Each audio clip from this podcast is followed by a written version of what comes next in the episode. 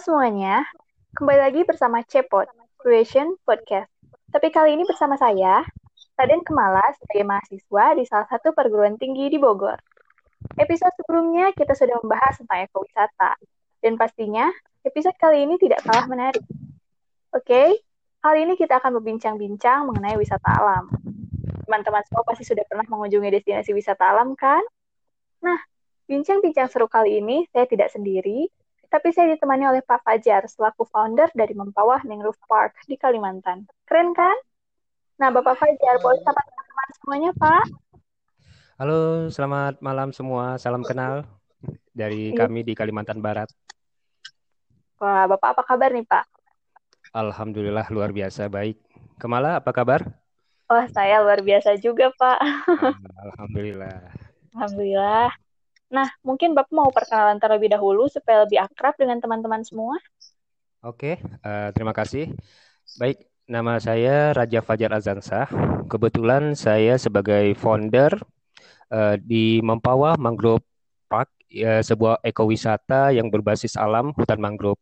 Selain itu juga saya bekerja di pemerintahan Kabupaten Mempawah, kebetulan menjabat Kabid Pariwisata dan Kebudayaan. Demikian, Kemala. Wah, keren ya, teman-teman. Oke, Pak, kita langsung saja ya. Nah. Silakan. Eh, pekerjaan Bapak nih, kan udah ya wisata alam banget ya. Kita bisa Iya, mulai benar. dari penjelasan wisata alam kali ya. Menurut Bapak, apa nih definisi dari wisata alam? Oke, baik. Eh, wisata ala- alam itu adalah bentuk kegiatan rekreasi dan pariwisata yang memanfaatkan potensi sumber daya alam, baik dalam keadaan alami maupun setelah ada usaha budidaya, sehingga memungkinkan wisatawan memperoleh kesegaran jasmaniah dan rohaniah. Eh, selain itu juga wisatawan dapat eh, mendapatkan jika berkunjung ke sana itu pengetahuan dan pengalaman, serta menumbuhkan inspirasi dan cinta. Nah, tentunya cinta kepada alam, seperti itu. Keren ya. Mm-mm. Lalu ada tidak Pak batasan dari wisata alam dan apa yang membedakan antara wisata alam dengan wisata bahari? Karena kan keduanya sama-sama basicnya di lingkungan nih Pak, lingkungan Oke, alam. siap. Mm-mm. Eh, wisata alam itu kadang-kadang lebih familiarnya dengan ekoturism. Nah, seperti itu, Kemala. Eh, jadi, ekowisata ini bukan jenis pariwisata yang semata-mata menghamburkan uang atau pariwisata glamour, melainkan jenis pariwisata yang dapat meningkatkan pengetahuan, memperluas wawasan, atau mempelajari sesuatu dari alam itu sendiri, baik itu flora ataupun fauna, tentang sosial budaya etnis setempat. Nah, itu juga termasuk ekoturism atau wisata alam. Nah, dalam ekowisata itu atau wisata alam tadi ada empat unsur yang dianggap amat penting. Nah, yaitu unsur proaktif, kepedulian terhadap pelestarian lingkungan hidup, itu poinnya, keterlibatan penduduk lokal, serta unsur pendidikan. Nah, wisatawan yang datang tidak semata-mata untuk menikmati alam sekitarnya, tetapi juga mempelajari sebagian eh, sebagai maksudnya sebagai peningkatan pengetahuan ataupun pengalaman. Nah, seperti itu. Hmm, lalu mengapa wisata alam sering dijadikan pilihan oleh masyarakat Pak? Apa keunggulan atau keunikan dibanding wisata-wisata lainnya? Oke, jadi eh, konsep back to nature ini kembali booming saat ini. Wisatawan saat ini sudah jenuh dengan wisata massal lainnya. Nah, dalam sebuah tulisan di media online yang pernah saya baca, diprediksikan bahwa wisata alam akan menjadi pilihan utama masyarakat untuk berlibur di tahap awal recovery ini. Nah, kejenuhan akibat di rumah akan mendorong orang untuk jalan-jalan keluar rumah untuk sekedar menikmati udara segar dan keindahan alam. Nah, ini eh, saya baca dari sebuah tulisan eh, Duma Asiana itu eh, beliau adalah GM Business Strategy Management His Travel Indonesia. Nah, selanjutnya eh, Kemala, wisata alam sudah pasti menjadi pilihan pertama karena alam memberikan manfaat yang besar dengan resiko rendah terhadap kesehatan. Di samping itu, terli- eh, berlibur di alam juga bisa memberikan kelelu- keleluasaan untuk menjaga jarak fisik dengan wisatawan lain- lainnya. Nah, seperti itu. Wah, keren juga ya. Lalu eh, manfaat mengunjungi wisata alam bagi wisatawan dan mungkin bagi alamnya itu sendiri apa ya Pak kira-kira? Oke, nah eh, wisata alam nih ya ini sangat memberikan manfaat bagi kita manusia. Uh, poin yang sangat penting adalah menghilangkan stres. Nah, biasanya kita uh, terutama mahasiswa nih, kalau udah stres di kampus biasanya back to nature nih, naik gunung, hiking. Nah, untuk menghilangkan stres. Nah, selanjutnya juga meningkatkan konsentrasi karena apa? Alam memberikan kita oksigen, uh, pure oksigen, kesegaran udara. Nah, itu juga meningkatkan konsentrasi kita dan juga mengembalikan mood. Nah, selain itu uh, beberapa literasi juga mengatakan bahwa jika kita berkunjung ke wisata alam juga memberikan atau meningkatkan kesehatan. Nah, terus uh, meningkatkan uh, keharmonisan dalam artian jika kita lagi stres, kita lagi sedikit kesel, jika kita weekend kita pergi ke wisata alam itu akan meningkatkan mengembalikan uh, mood kita seperti itu. Nah, selanjutnya tadi pertanyaan uh, manfaat bagi alam. Nah, sebenarnya uh, manfaat bagi alam jika objek wisata yang kita kunjungi itu uh, ke Mala uh, memberikan atau menawarkan sebuah paket paket atau paket atraksi wisatanya kepada wisatawan seperti menanam. Nah, seperti kami uh, di mangrove, di ekowisata mangrove, kita memberikan paket wisata menanam mangrove atau dengan istilah kerennya adopsi mangrove. Nah, jadi uh, manfaatnya bagi alam ya pada saat wisatawan datang, wisatawan dapat menanam mangrove dan mangrove itu akan kami jaga, lalu akan bertumbuh, berkembang menjadi hutan mangrove dewasa. Nah, itu salah satu manfaat bagi alam seperti itu. Wah keren ya Pak, doakan saya ya bisa berkunjung ke Mangrove Park Bapak. Insya Allah, Insya Allah. nah berbicara soal manfaat nih, pasti mm -hmm. kan ada dampak. Nah okay. yang saya ingin tanyakan, ada dampak negatif tidak Pak dari alam, eh bagi alam, yang bagi mungkin alam. berasal dari wisatawan itu sendiri. Hmm. Kalau ada, pencegahannya apa ya Pak? Oke, okay. uh, eh, sebenarnya dampak negatif bagi wisatawan ini sangat dirasakan uh, pada saat kita membuka wisata alam itu. Nah, di antaranya adalah uh, sampah. Nah, karena walaupun kita sudah pengelola sudah menyiapkan tong sampah yang banyak, tapi kadang-kadang attitude wisatawan ini sangat susah. Nah, edukasinya sangat panjang bagaimana wisatawan harus membuang sampah pada tempatnya. Selain itu, vandalisme seperti apa? Uh, seperti pada saat mereka berkunjung ke dalam hutan, mereka akan menulis tuh si A love si B. Nah, seperti itu. Mungkin Kemala pernah uh, menjumpai hal tersebut ya. Kalau misalkan ke iya, hutan raya Bogor atau ke mana lah. Nah, itu pasti ada seperti itu. Nah, juga selain itu bisa juga menjadi uh, kebakaran hutan. Karena apa? Pada saat kita menjelajahi hutan atau kita uh, hiking ke hutan, pada saat musim kemarau, kawan-kawan merokok, puntung rokok itu suka dibuang sembarangan. Nah, ini juga berbahaya bagi uh, si alam itu sendiri karena apa? Karena puntung rokok yang kecil pada saat musim kemarau, lahan kalau kami ini lahan gambut ya. Nah, itu sangat mudah terbakar. Nah, seperti itu. Itu beberapa uh, dampak negatif wisata alam yang disebabkan oleh uh, pengunjung, seperti itu. Wah, beresiko sekali ya. Iya. Nah, mengingatkan juga nih untuk teman-teman semua, kalau berkunjung ke destinasi wisata alam, sebaiknya terus serta menjaga lingkungannya ya, supaya tetap indah dan dapat dirasakan keindahannya oleh generasi-generasi kita selanjutnya. Cara yang paling sederhananya mudah kok, cukup jangan buang sampah sembarangan, jangan merusak tanaman, dan sebagainya. Dengan Benar begitu, sekali. alam akan berterima kasih dan sangat senang kepada kita. Betul kan, Pak? Betul sekali karena kita sangat membutuhkan alam sementara alam tidak membutuhkan manusia. Itu tagline uh, kita kegiatan di konservasi mangrove. Seperti nah, itu. Nah, itu teman-teman. Jadi ingat-ingat ya. Oh ya, pas selanjutnya uh, mengapa destinasi wisata alam umumnya melarang wisatawan untuk memberikan makanan pada hewan-hewan di sana? Oke. Uh, rasanya bukan hanya wisata alam aja yang yang melarang wisatawan memberikan makan kepada hewan uh, liar yang ada di sana. kadang kadang-kadang kita ke kebun binatang juga menemukan ya himbauan seperti itu ya, pengunjung dilarang memberikan makanan. Nah, uh, di sebuah tulisan yang saya pernah baca di sebuah situs Monggabai, situs tentang uh, lingkungan, bahwa memberi makanan kepada hewan liar itu tidak baik, uh, Kemala. Nah, karena apa? Karena akan merubah attitude merubah tingkah laku si hewan, uh, terutama hewan-hewan primata ya, ter, uh, uh, contohnya seperti monyet.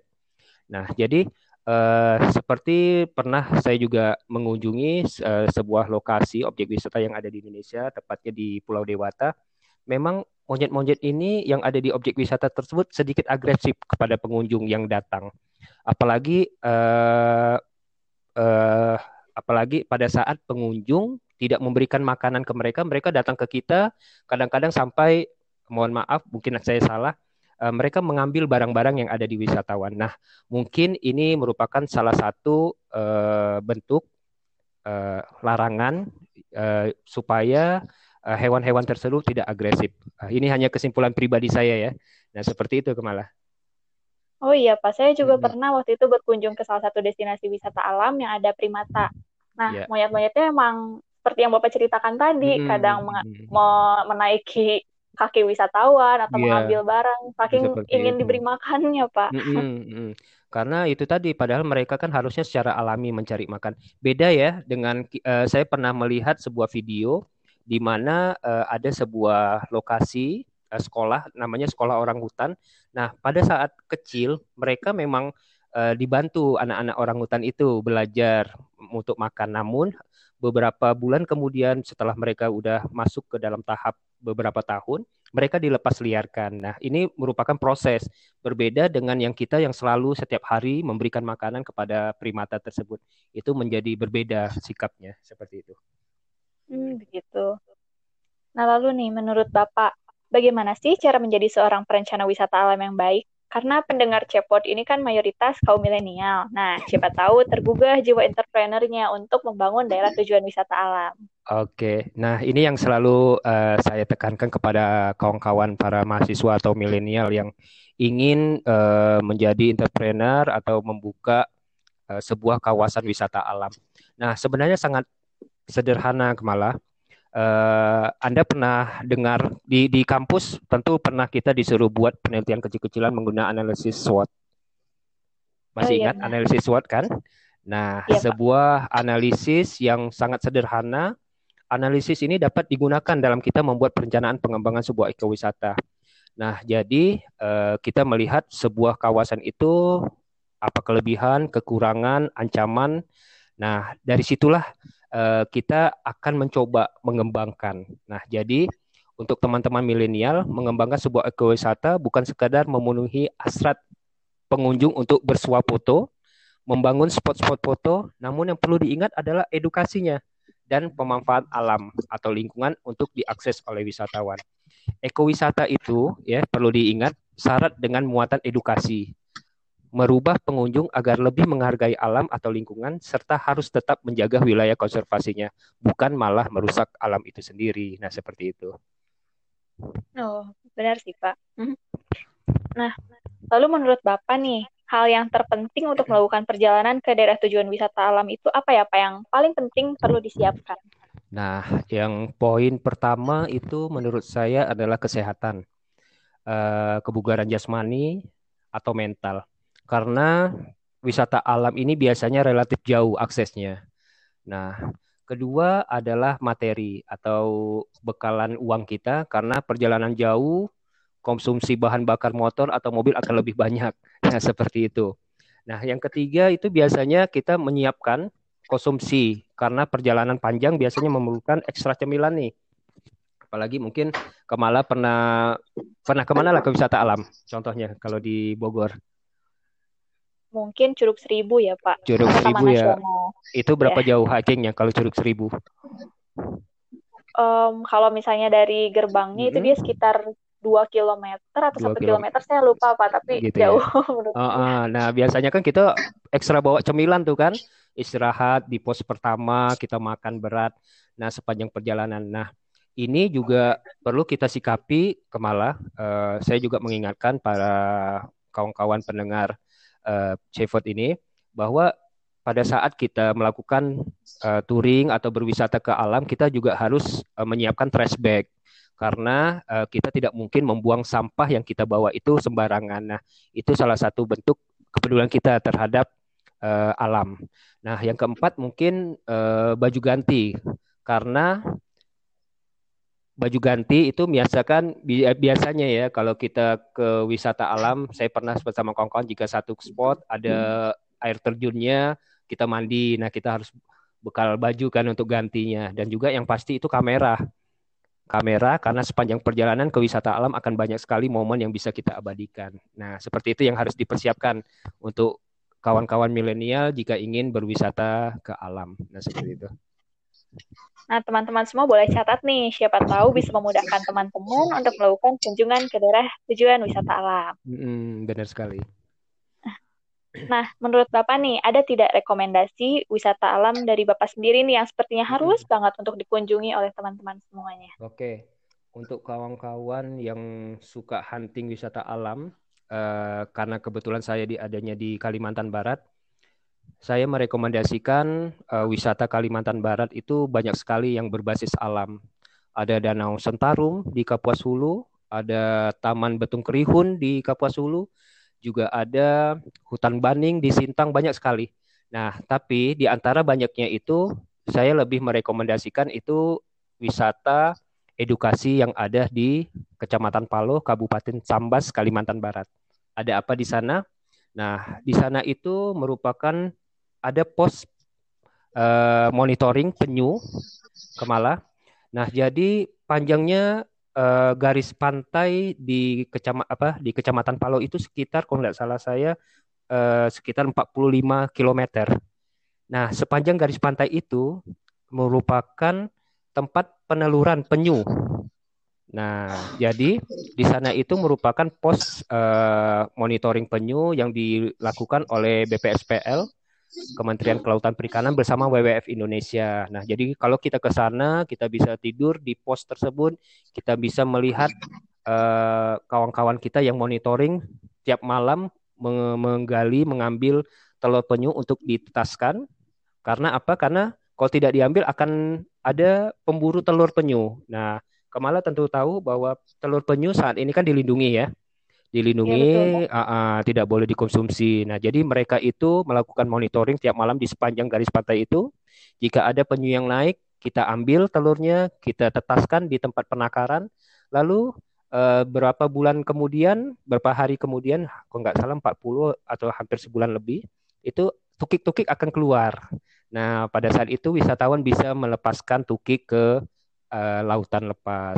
Nah, jadi filosofinya tuh uh, Kemala, seribu tukik yang dilepas itu hanya satu saja yang kembali ke pantai di mana mereka uh, pada saat itu dilepas. Nah, seperti itu. Wah, menarik ya. Untuk teman-teman yang mau nih atau sedang berada di Kalimantan, wajib nih kayaknya mengunjungi tempat-tempat yang disebut oleh Pak Fajar tadi. Hmm. Oh iya Pak, saya ada pertanyaan nih. Tapi ini mungkin sedikit keluar dari teori wisata alam ya Pak. Oke, apa nah, tuh? Beberapa destinasi wisata alam itu kan memiliki keterkaitan dengan hal-hal yang mistis dan bahkan wow. hal itu tuh menjadi daya tariknya tersendiri. Nah, okay. bagaimana tanggapan Bapak nih mengenai hal tersebut? Hmm, Oke. Okay. Uh, eh, cerita mistis atau mitos atau cerita rakyat itu kadang-kadang kita jumpai di beberapa wisata alam. Tidak hanya di tempat wisata, uh, di rumah kita pun ada juga kan. Namun iya. uh, kalau kalau saya tanggapi serius ini malah nggak mau ke wisata alam nanti nih. Tapi gini, jadi jadi begini, uh, menyikahi hal tersebut ya, kita harus tetap menjaga sikap dan tutur kata kita saat berada di alam bebas. Nah, di di di alam tersebut. Nah, wisatawan yang baik adalah wisatawan yang dapat melihat kondisi sekitarnya dengan bijak. Jangan berbuat yang tidak senonoh, jaga tutur kata dan tingkah laku, serta berdoa sebagai umat yang beragama. Jika memang sudah tahu lokasi tersebut ada hal-hal mistis, ada cerita-cerita seperti itu, jangan dibuat candaan. Ah, kira-kira seperti itu, uh, Kemala. Oh iya betul betul uh, Pak. nah ternyata ya teman-teman wisata alam itu keren sekali. Nah dari Bapak nih, ada tidak pesan-pesan yang ingin disampaikan untuk pendengar cepot mengenai wisata alam oh. atau sebagainya. Oke, okay. uh, eh, jadi kepada pendengar Seaford, kepada kawan-kawan milenial, wisata alam bukan sekadar objek wisata, banyak yang dapat kita ambil manfaatnya. Jadi saat kita berwisata ke sana, tolong sama-sama kita jaga alam tersebut. Alam yang asri memberikan keseimbangan bagi kehidupan kita. alam menjaga keseimbangan kehidupan di kota. Jika kita jenuh, alam memberikan solusinya. So, uh, Kemala dan pendengar Sifot, un untuk dan juga untuk kawan-kawan milenial, bersahabatlah dengan alam karena kita membutuhkannya. Nah, seperti itu. Wah, betul, betul. Jangan lupa teman-teman untuk bersahabat dengan alam. Hmm. Nah, baik kalau begitu terima kasih banyak Pak Fajar atas ilmu yang sangat bermanfaat untuk kita semua. Oke, Sukses terus ya, Pak. Siap, siap. Sukses untuk kawan-kawan semua. Uh, tetap terus semangat belajar dan mudah-mudahan nanti udah lulus dapat uh, bermanfaat ilmunya untuk uh, keberlangsungan alam. Uh, satu lagi uh, statement closing, uh, wisata alam ini yang paling penting adalah sustainable-nya, berkelanjutan. Jadi kita bukan mengekspos, eh bukan meng, meng apa ya, mem, memanfaatkan alam itu hanya untuk sesaat, tapi untuk berkelanjutan. Nah seperti itu. Ya benar sekali. Nah oke okay, teman-teman semua, tadi perbincangan seru kita bersama Pak Fajar tentang wisata alam. Pasti teman-teman semua sudah tidak sabar kan berkunjung ke destinasi wisata alam setelah pandemi ini berakhir. Nah, teman-teman semua, jangan lewatkan episode Cepot selanjutnya yang pastinya tidak kalah menarik dan jangan lupakan Creation membuat sebuah event seru. Don't miss it. See you.